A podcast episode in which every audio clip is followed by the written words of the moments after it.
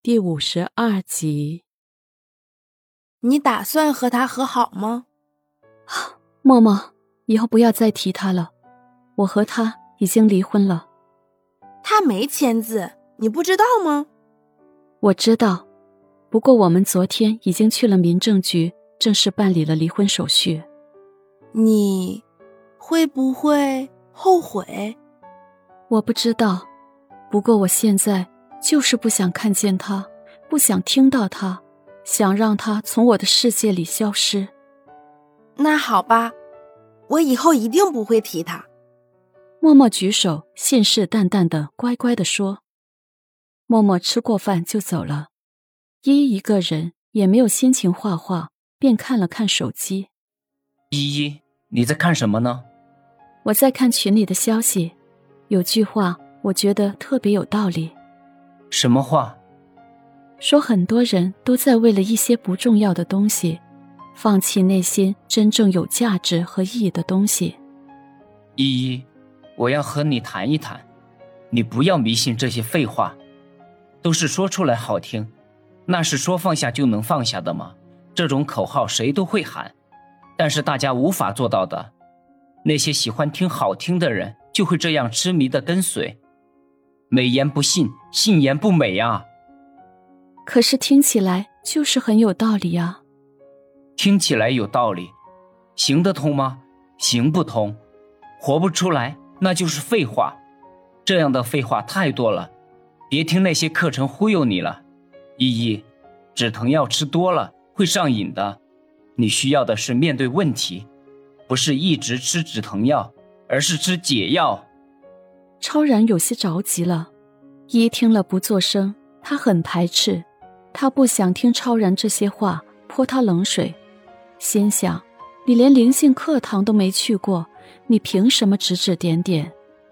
一太想从婚姻失败的痛苦里找到原因了，最重要的是，他现在没有勇气和力量面对自己的内心，面对心里的爱和恨，那交织的战争让他痛苦到不能承受，他需要止疼药，就算知道那明明只是一时的药力，也需要。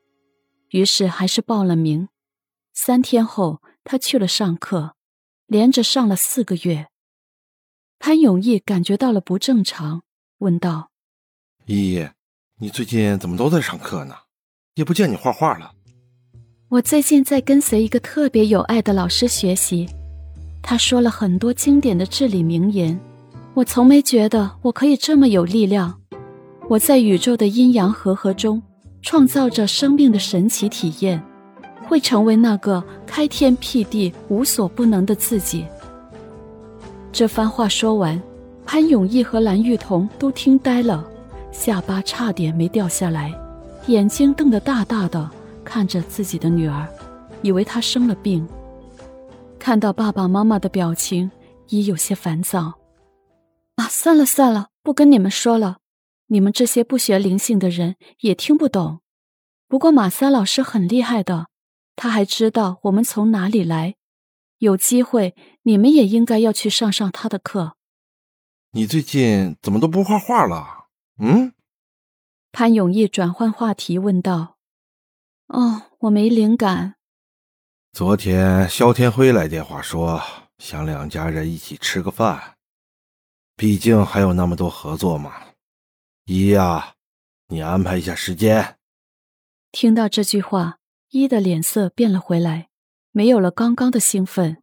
他有些压抑的说：“我不想去，爸爸，你和妈妈去吧。”说完，就落寞的走出了家门。老潘呐，我们家依依是不是让什么给附体了？怎么说话都和以前不一样了，还无所不能？我怎么感觉这么魔性啊？你想想办法，这孩子这么下去怎么行？唉，我真是后悔，当初不应该让他和宇航结婚，这离婚的打击也太大了。上次救我的墨菲师傅，请他来省城，就当是聚会了。那莫非师傅不是有天眼吗？我那么严重都能治好，依着点没事的。你说他变化大，我觉得那都是表面。要是真的变了，去吃个饭有什么？哎呀，你看看他，根本没有勇气面对自己失败的婚姻。所有的变化都是外在的，骨子里就没变过。外面的变化有点吓人，正经事都放下了，都不敢面对，还说什么无所不能？不行，我要给墨菲大师打个电话。玉彤说着，便去找电话了。玉彤给墨菲打了一个电话，墨菲刚刚好下周要来省城看会所选址，就说定了会和他们碰个面。潘永义将吃饭的地点选在了一个省城最著名的素餐厅——云水禅心，因为莫非是吃素的。坐下来后，几个人聊了一会儿。而依依还是那么兴高采烈、激情昂扬的状态。